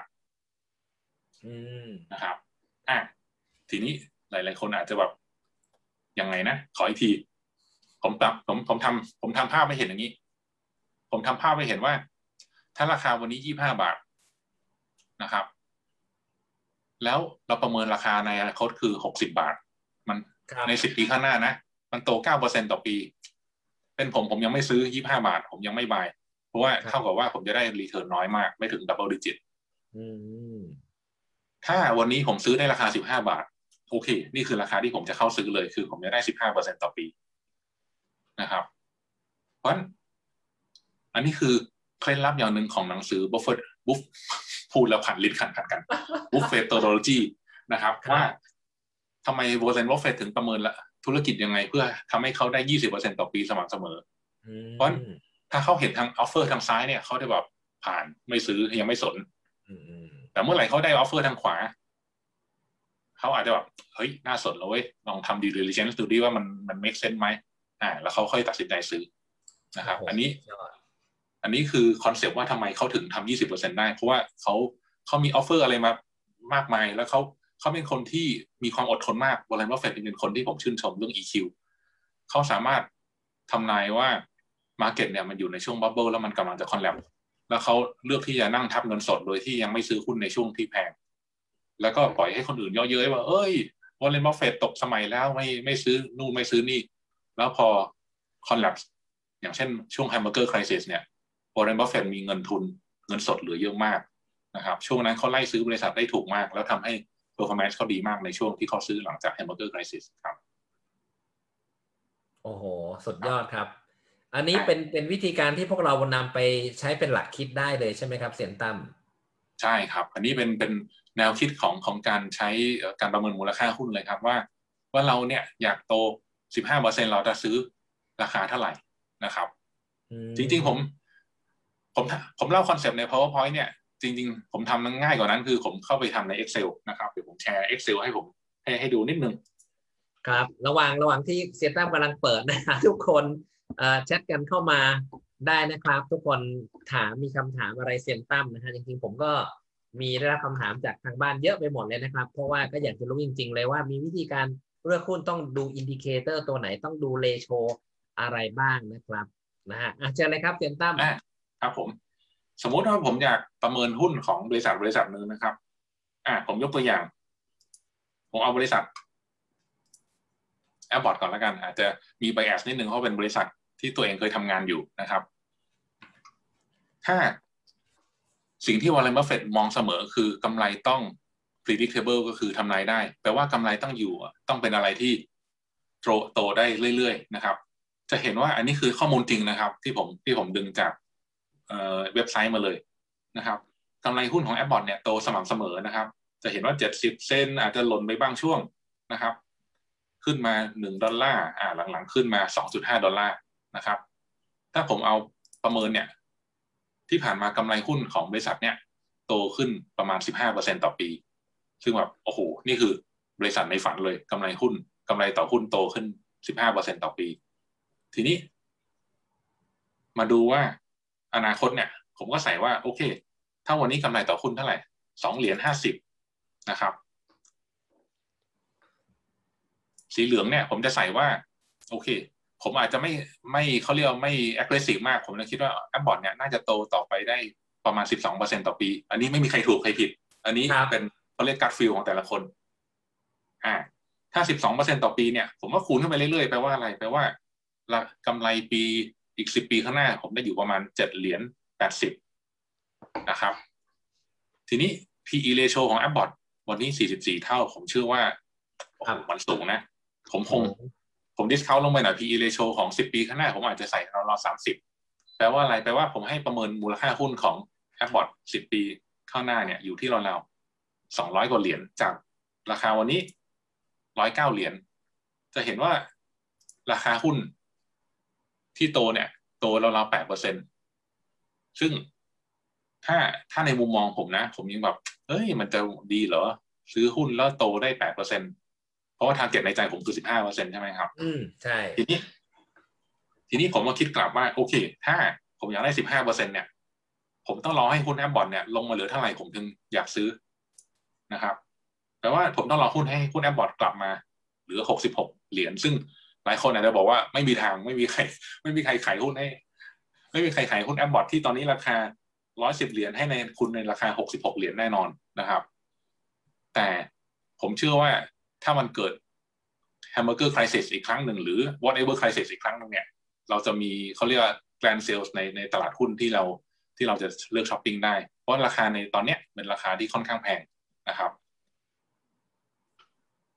อันนี้อันนี้เป็นตัวอย่างง่ายๆของของการประเมินมูลค่าหุ้นที่ทำให้เรารู้ว่าถ้าวันนี้ให้ผมเลือกซื้อหุ้นที่ราคาหนึ่งร้อยสิบเหรียญ นะครับผมอาจจะแบบไว้ก่อนแล้วกันมองมองดูออฟเฟอร์อื่นมองดูหุ้นตัวอื่นแล้วเดี๋ยวค่อยค่อยกลับมาถ้าหุ้น Abbott ถูกพอครับอ่ะก็ก็ประมาณนี้ครับหุ้นแต่ละตัวนะครับเซียนตั้มครับอย่างตาราง Abbott เนี่ยหุ้นแต่ละตัวเนี่ยเซียนตั้มใช้เวลาประเมิน เค เอ็กซ์ แอล ดูเหมือนไม่นานนะจริงๆนานไหมฮะพอดูเหมือนทำจริงๆทำเนี่ยสิบห้านาทีก็เสร็จแล้วใช่ใช่จริงๆเหมือนจะง่ายนะครับแต่ต้องการความเข้าใจของธุรกิจค่อนข้างเยอะครับเพราะว่าหนึ่งเราต้องเราต้องเข้าไปอ่านว่าไอ้ Porter Five Force เนี่ยเราต้องเข้าใจธุรกิจเขาก่อนว่าธุรกิจเขาเนี่ยจะแข่งขันได้ในระยะยาวหรือเปล่าอย่าง Abbott มี Diversify Portfolio ทำทั้ง Nutrition ทำทั้ง Device ทำทั้ง Pharma สารพัดเพราะงั้นเขามีเขามี Portfolio ที่แข็งแกร่งมากนะครับมันถึงอธิบายว่าทำไมกำไรต่อหุ้นเขาถึงโตได้สม่ำเสมอ สิบห้าเปอร์เซ็นต์ นะครับแล้วเขาก็แล้วเขาก็มีการทำ เอ็ม แอนด์ เอ หรือ acquisition ได้ที่แบบประสบความสำเร็จมาตลอดเวลานะครับ mm. ทีนี้ตอนถามว่าผมใช้เวลากับการ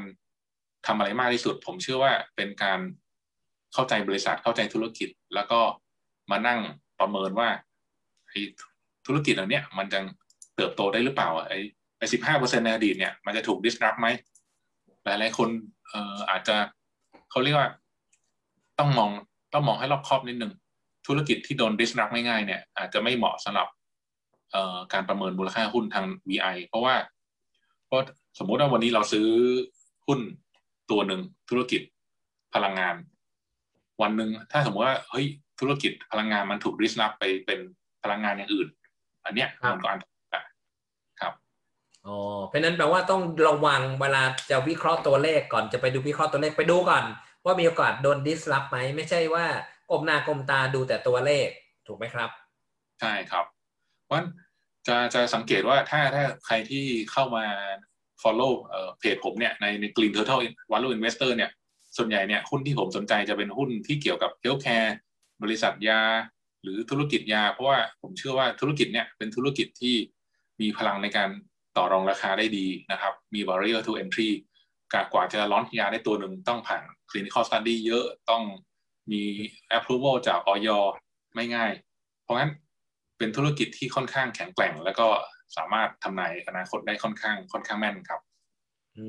มทุกวันนี้คุณตั้มเนี่ยลงทุนในเมืองไทยและต่างประเทศด้วยใช่ไหมครับอ่าใช่ครับก็พอร์ตผมเนี่ยจะอยู่ราวๆสัก หกสิบห้าเปอร์เซ็นต์ นะครับอยู่ในอเมริกาถ้าถ้าอยู่ในไทยอาจจะราวๆสัก สามสิบห้าเปอร์เซ็นต์ แต่ถ้าถามว่าตอนนี้ตอนนี้ตลาดของเมืองไทยเนี่ยกลายเป็นโตดีนะถ้าถ้าดู Set Index ของของตลาดบ้านเราเนี่ยผ่านมาห้าเดือนเนี่ย Set Index โตไปแล้ว สิบสี่เปอร์เซ็นต์ นะครับแต่ความความอันตรายของมันก็คือถ้าถ้าดูแยก by sector นะครับ Set Index ที่โตมา สิบสี่เปอร์เซ็นต์ เนี่ยโตจากหุ้นเล็กหุ้นเล็กที่เรียกว่า S-Set นะครับโตมา ห้าสิบเปอร์เซ็นต์ หุ้น เอ็ม ไอ โตมา ห้าสิบเปอร์เซ็นต์ ถ้าดูหุ้นใหญ่ที่มีพื้นฐานดีๆเนี่ยโตมาแค่ แปดเปอร์เซ็นต์ นะครับแปลว่าอะไรแปลว่าตอนนี้เงินไหลเข้ามาอยู่ในหุ้นเล็กหรือหุ้นปั่นเยอะมากนะครับราชนีถูกดันเข้าไปด้วยด้วยหุ้นเล็กซึ่งซึ่งผมมองว่าเป็นอะไรที่ดูน่าน่าเป็นห่วงนิดนึงแล้วก็อินดิเคเตอร์อีกตัวหนึ่งซึ่งผมมองว่าตลาดดูน่าเป็นห่วงคือ พี อี ratio เมื่อกี้เราพูดถึง พี อี ratio ของของบริษัทใช่ไหมครับทีนี้ พี อี ratio มันก็ดูของตลาดได้เหมือนกันปกติ พี อี ratio ของตลาดบ้านเราเนี่ยอยู่ราวๆสิบห้าเท่าสามสิบเท่าเอ้ยยี่สิบห้าเท่าถึงยี่สิบเท่าสิบห้าถึงยี่สิบอ่าตอนนี้รู้ไหมครับ พี อี ratio ของตลาดบ้านเราอยู่ที่เท่าไหร่ตอนนี้ พี อี ratio ตลาดบ้านเราขึ้นไปถึงสามสิบเท่าละซึ่งซึ่งเป็นความคาดหวังที่น่ากลัวมากว่าว่ากำไรของบริษัทหลักทรัพย์เนี่ยจะจะขึ้นมารับกับดัชนีที่ขึ้นไปถึง หนึ่งพันหกร้อย จุดที่ พี อี สามสิบ เท่าได้ถ้าถ้าการเปิดประเทศทำไม่ได้จริงถ้ากำไรของบริษัทหลักทรัพย์ไม่มาผมเชื่อว่าณจุดเนี้ยเป็นอะไรที่ค่อนข้างสูงถ้าถ้าผมเทียบ พี อี ratio ให้เราเห็นภาพกว้างขึ้นนะครับครับตลาดเมืองจีนตอนนี้ พี อี ratio อยู่ราวสิบห้าเท่าตลาดเวียดนาม พี อี ratio อยู่ราวสิบแปดเท่าจะเห็นว่าทำไมตอนเนี้ยหลายๆคนหรือหลายๆบลจ.ถึงออกมาแนะนำว่าเอ้ยลงทุนตลาดจีนไหมลงทุนตลาดเวียดนามไหมเพราะตลาดเหล่านั้นเนี่ยถ้าถ้าดูในแง่ของ valuation หรือ พี อี ratio ของของทั้งตลาดนะครับยังถูกกว่านะครับครับครับเอออยากถามของ พี อี ratio ของอเมริกาฮะตลาดอเมริกาเป็นไงบ้าง พี อี ratio ของตลาดอเมริกาผมผมจำไม่ได้ครับอันนี้เดี๋ยวไปดูนิดนึงเดี๋ยวครับคอมเมนต์ครับอืมแต่แต่เห็นด้วยฮะเพราะว่ามีมีหลายโบรกก็เชิญชวนลงทุนที่เวียดนามแล้วก็ลงทุนที่จีนนะฮะฮ่องกงประมาณนั้นนะใช่ครับแล้วก็หลายๆหลายๆคนก็ก็จะมองว่าธุรกิจของธุรกิจเทคของของจีนจะเป็นธุรกิจที่แบบโตได้เฟื่องฟูนะครับอย่างเหมยถวนบาบาแล้วก็มีธุรกิจที่แบบโอ้โหอีกหลากหลายครับที่แบบน่าจะโตได้แต่แต่ถามว่าราคาสูงไปแล้วไหมผมผมก็เชื่อว่าราคาค่อนข้างแรงเหมือนกันนะครับอืมน่าสนใจเออประชาสัมพันธ์นิดนึงฮะถ้าถ้าคนสนใจอยากจะเอ่อไม่แน่ใจอบรมหรือว่าอยากมีคำถามอยากถามเซียนตั้มนี่ติดต่อเซียนตั้มได้ที่ไหนบ้างฮะครับก็ประชาสัมพันธ์เพจนะครับก็เชิญเข้าไปเข้าไปไลค์หรือ follow ในเพจชื่อว่า Green Total Value Investor ได้นะครับก็ในนั้นก็จะมีแนะนำหุ้นแนะแนะนำแนวคิดของการลงทุนได้เรื่อยๆนะครับผมล่าสุดผมก็จะคุยว่าโอเคเอ่อ property fund หรือ รีท เนี่ยที่ให้เงินปันผลได้ประมาณ หกถึงแปดเปอร์เซ็นต์ ต่อปีเนี่ยมันเป็นที่หลบภัยจากจากเอ่อเขาเรียกจาก crisis ได้ผมก็จะมีประมาณสักสิบกองเนี่ยซึ่งเป็นที่ทั้งกองดีกองแย่นะครับมาเปรียบเทียบให้ดูว่ากองไหนน่าสนนะกองไหนที่ต้องระวังนะครับผมก็จะไม่มีแบบมาเชียร์อะไรเพราะผมผมถือว่าผมไม่มีแรงเชียร์จากจากค่ายไหนผมก็วิเคราะห์เลยว่าตัวไหนแย่ผมก็บอกว่าแย่อันตรายนะครับตัวไหนดีผมก็ก็แนะนำว่ามันดีนะครับซึ่งซึ่งเวลาคุณเขียนเนี่ยตัวไหนแย่ตัวไหนดีคุณก็เขียนไปในเพจคุณไปอ่านได้เลยใช่ไหมครับเสียนตั้มใช่ครับใช่ครับก็เข้ามาเข้ามาดูได้อย่างอย่าง property fund ผมเชื่อว่าหลายๆคนที่ที่เป็นมือใหม่ในการลงทุนในหุ้นเนี่ยแล้วแบบเฮ้ยยังไม่กล้าโดดเข้ามาในหุ้นที่มันหวือหวามากเนี่ย property fund เป็นอะไรที่ราคานิ่งๆแล้วก็ได้ได้ดิวิเดนด์ราวๆ หกถึงแปดเปอร์เซ็นต์ นะครับ mm-hmm. ลองลองเทียบกับเงินเงินปันเงินฝากตอนนี้เงินเงินฝากธนาคารเท่าไหร่ผมว่า ศูนย์จุดสองห้าเปอร์เซ็นต์ เองมั้งน้อยมาก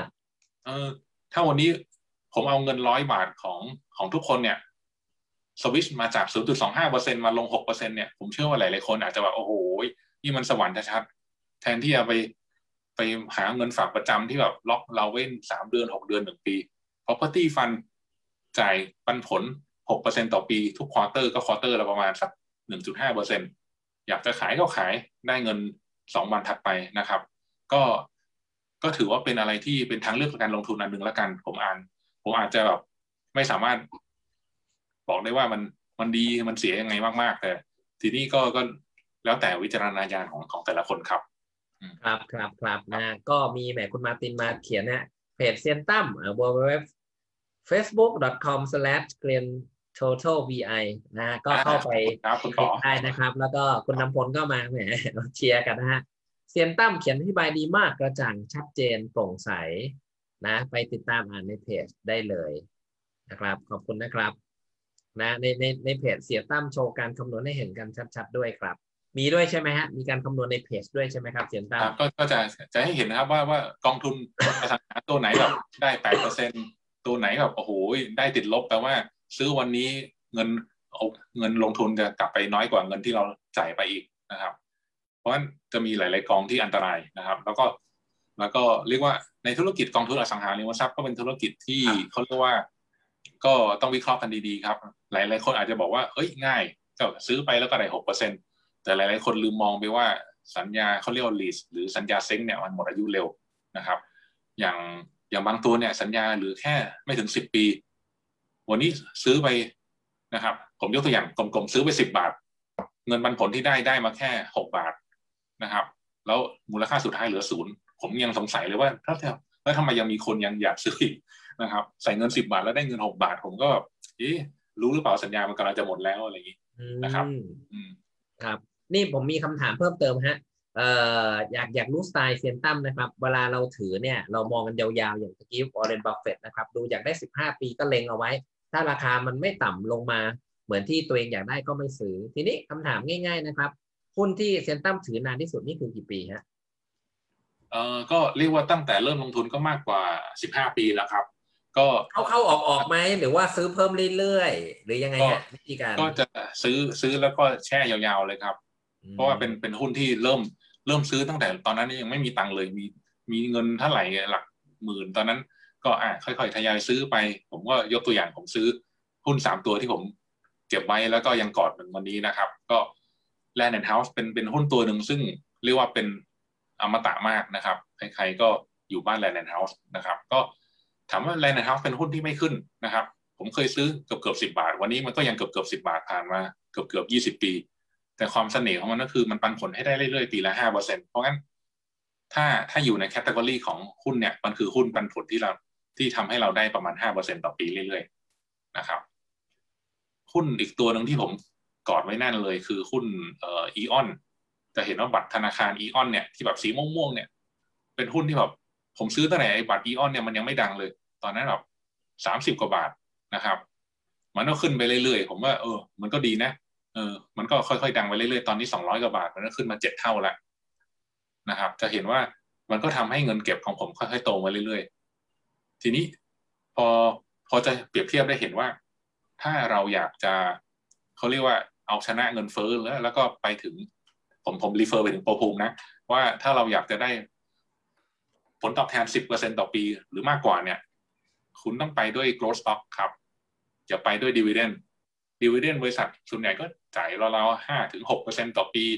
แถมโดนหักภาษีเอ่อ withholding tax อีก สิบเปอร์เซ็นต์ เพราะฉะนั้นไม่มีทางเลยที่หุ้น dividend จะพาคุณเอ่อไปถึง สิบเปอร์เซ็นต์ above นะครับหุ้นที่พาคุณไปได้คือเอ่อหุ้น growth stock เท่านั้นนะครับอืมต้องเป็นหุ้นสต็อกเท่านั้นแปลว่าโอเคเข้าใจฮะเพราะนั้นหลายคนที่เล่นสั้นนี่ไม่ใช่สไตล์เซียนตั้มเลยเล่นสั้นสามเดือนหกเดือนปล่อยอ้าวเข้าตัวใหม่ผมผมไม่ค่อยถนัดแนวนั้นครับผมคือสำหรับผมเนี่ยผมไม่มายเลยนะเอ่อใครจะเก่งเรื่องเทคนิคอลเรื่องเอ่อเล่นสั้นเพราะว่าผมเชื่อว่าแมวสีดำหรือแมวสีขาวสุดท้ายจับหนูได้มันก็มันก็ดีทั้งคู่เพียงแต่คนเราอาจจะถนัดไม่เหมือนกันนะครับครับครับใช่แล้วก็อย่างเช่นหลายๆคนก็อาจจะเก่งคริปโตมากๆซึ่งผมเองผมไม่ใช่ผู้เชี่ยวชาญเรื่องคริปโตผมอาจจะมองภาพไม่ค่อยขาด อ่าอันนี้ผมก็ผมก็ถือว่าผมก็อ่าเราก็เลสเปกกันอ่าคุณเก่งคริปโตแน่อะไรอย่างนี้ครับก็แล้วแต่เนอะ no comment อันนี้แล้วแต่ใช่ใช่แล้วแต่ความถนัดความชอบแล้วก็เอ่อความการรับความเสี่ยงได้นะครับก็โอ้โหสาระครบถ้วนนะจริงๆก็เป็นอะไรที่วันนี้ผมว่าเวิร์กมากแล้วผมก็ทวนอีกทีนะฮะตั้งแต่เราเข้ามาเจอกันสองทุ่มครึ่งนะฮะตอนนี้ก็เวลาผ่านไปอย่างรวดเร็วผมมั่นใจว่าหลายคนเปิดโลกทัศน์โดยทั้งผมด้วยนะฮะมีคีย์เวิร์ดอันนึงที่เราคุยกันตั้งแต่เข้ารายการนะไปหาให้เจอนะฮะก็คือบริษัทที่มันเป็น Great Company with Fair Price สองคีย์เวิร์ดถูกไหมฮะ Great Company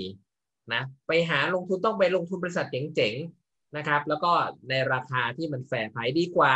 ไปซื้อบริษัท Fair Company คือบริษัทประโยชน์ with Great Price แต่ราคาถูกๆนะอันนี้คนน่านะหลายคนชอบไปดูอุ๊ยราคาถูกน่าซื้อแต่ต้องไปดูก่อนของถูกไม่ใช่ของดีเพราะนั้นถ้าถูกมากแล้วมันไม่ดีมันก็จะไม่โตเอ่อแล้วก็เซนตัมนะครับก็เล่าให้พวกเราฟังนะว่าวิธีดู Great Company ให้ดูห้ามิติก็คือใช้ของโมเดลไฟว์ Force ของ Michael E. Porter นะครับอันนี้บอกเลยฮะเป็นหลักคิดง่ายๆนะอย่าไปอย่าไปกังวลนะโอ้ยอาจารย์แบบวิชาการเหลือเกินเนาะจำมันไม่วิชาการครับมันใช้ common sense ดูง่ายๆเลยห้าตัวนะกลับไปดูนะครับว่าแต่ละมิติของแต่ละธุรกิจเป็นไงซึ่งเซนตัมยกตัวอย่างน่ารักมากนะฮะรถเข็นกาแฟร้านแรกเลย น่ากลัวสุดๆครับก็คือแบบมันศูนย์หมดเลยเนาะมันแทบไม่มีอะไรดีเลยต่อรองซัพพลายเออร์ก็ต่อไม่ได้นะเอนทรีแบเรียร์นี่ไม่มีทางคอมเพติชันนี่สูงริบลิ่วรีเพลสก็ได้ถูกไหมไม่กินกาแฟก็กินโอ้ยดีอินวันโอ้ยเยอะ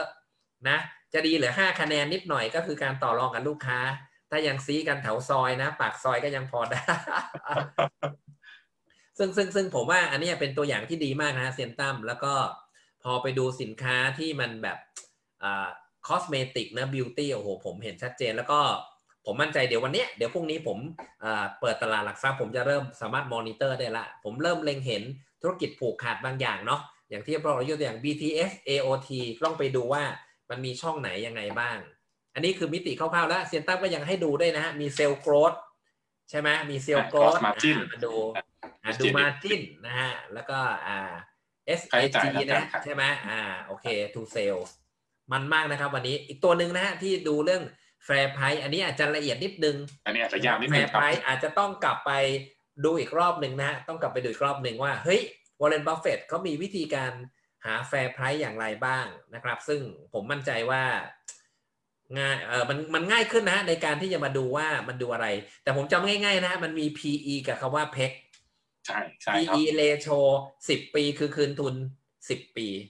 นะสิบเท่าห้าปีห้าเท่าเออไม่เร็วแต่เอ่อทางเอ่อใครนะเอ่อเอ่อ Tesla ตายละหกร้อยกว่าเท่าหกร้อยสิบเอ็ดมั้งใช่ไหมก็คือคืนทุนหกร้อยกว่าปีแต่คนก็ยังซื้อนะครับนะคนก็ยังซื้อแปลว่าก็ต้องกำไรคือ พี อี ต้อง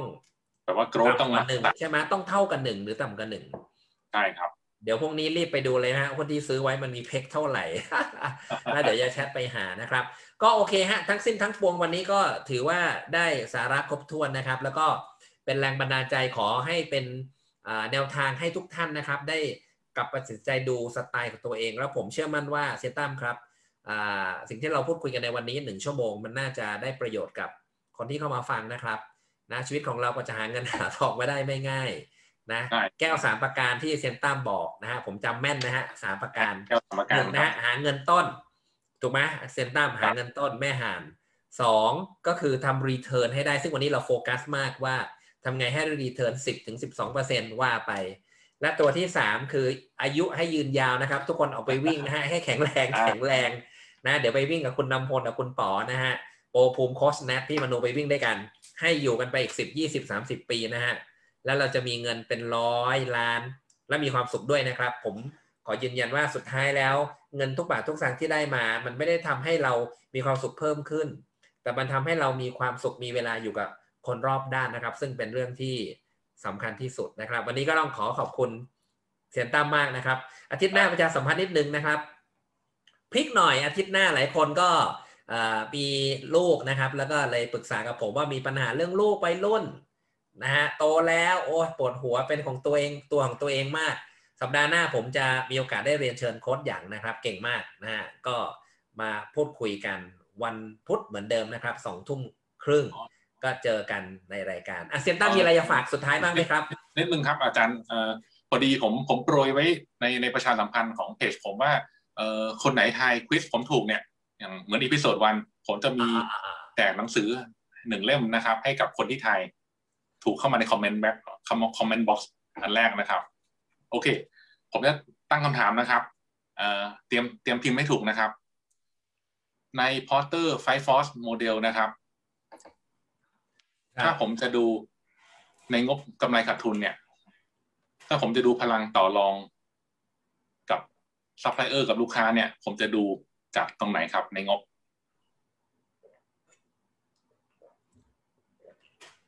อ่าลองพิมพ์กันเข้ามานะครับโอ้ยง่ายมากเลยถ้าคนดูก็ตอบได้มันอยู่ฝั่งนี้มันคำตอบเดียวกันอ่ะพิมพ์กันเข้ามาเลยนะห้ามคุณนำพลแชทเข้ามานะครับคุณนำพลนี่นักล่ารางวัลอ่าไหนไหนไหนนำพลว่าไงครับนำพล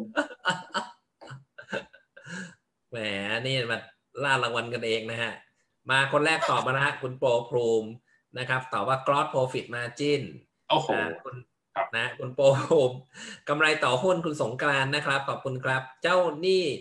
งบการค้าจะงบงบเจ้าหนี้การค้านะคุณพันพันนิธินะครับคุณโบโบบอกเอ่อ growth เปอร์เซ็นต์นะฮะเปอร์เซ็นต์ growth นะแหมมันกันใหญ่คุณพิธพลกำไรขั้นต้น gross profit margin นะนะคนนำบอลบอกอดเลยไม่แยงอ่าเฉลยนะครับอ่ากลับมากลับมาดูอีกทีนึงดูซิว่าอ่าขอความขอแสดงความยินดีกับคุณโปรภูมินะครับกำไรขั้นต้นนะครับคนโปรการมีกำไรขั้นต้นที่ดีนะครับแต่ว่าเราต่อรองราคากับซัพพลายเออร์และต่อรองราคากับลูกค้าได้ครับใช่นะครับยอดเยี่ยมครับก็เดี๋ยวติดต่อกันหลังมาอยู่แล้วเราคุยกันอยู่แล้วนะเรานะครับเรานะอ่ะเกี่ยวประชาสัมพันธ์อีกนิดนึงแล้วกันนะครับพวกเราถ้าฟังรายการชัยพัฒน์ชวนคุยแล้วก็ยังยังไม่หายมันนะครับไปเจอกันในรายการคลับเฮาส์นะครับผมกับเซียนตั้มแล้วก็เพื่อนๆอีกสี่ห้าคนนะครับโค้ชแนทพี่มโนคุณป๋อนะครับโปรภูมิแล้วก็คุณนำพลเนี่ยก็จัดรายการในห้องเลิร์นโกลแชร์นะครับทุกวันอาทิตย์สามทุ่มนะก็ไปเจอกันในคลับเฮาส์ได้นะพวกเราได้ว่างจัดมากนะฮะออกรายการอาทิตย์นี้อาทิตย์นี้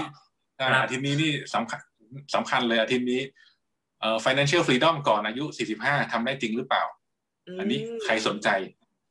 เชิญมาฟังสามทุ่มสามทุ่มสามทุ่มนะฮะไปเจอกันที่เอ่อ Clubhouse นะครับห้องเลิร์นโกแชร์ก็ผมก็อยู่กับเพื่อนๆทุกคนนะครับโอเคถ้าอย่างนั้นวันนี้เซียนตั้มขอบคุณมากนะครับแล้วก็ขอบคุณแฟนรายการชัยพัฒน์ชวนคุยทุกคนนะฮะอบอุ่นเสมอแล้วก็มีโอกาสได้เจอกันมีความสุขมากๆนะครับแล้วเดี๋ยวสัปดาห์หน้าเจอกันครับสวัสดีครับคุณนายครับราตรีสวัสดิ์ครับคุณกำลังฟังชัยพัฒน์ชวนคุยพอดแคสต์แชร์วิธีคิดพลิกวิธีการผ่านวิธีกู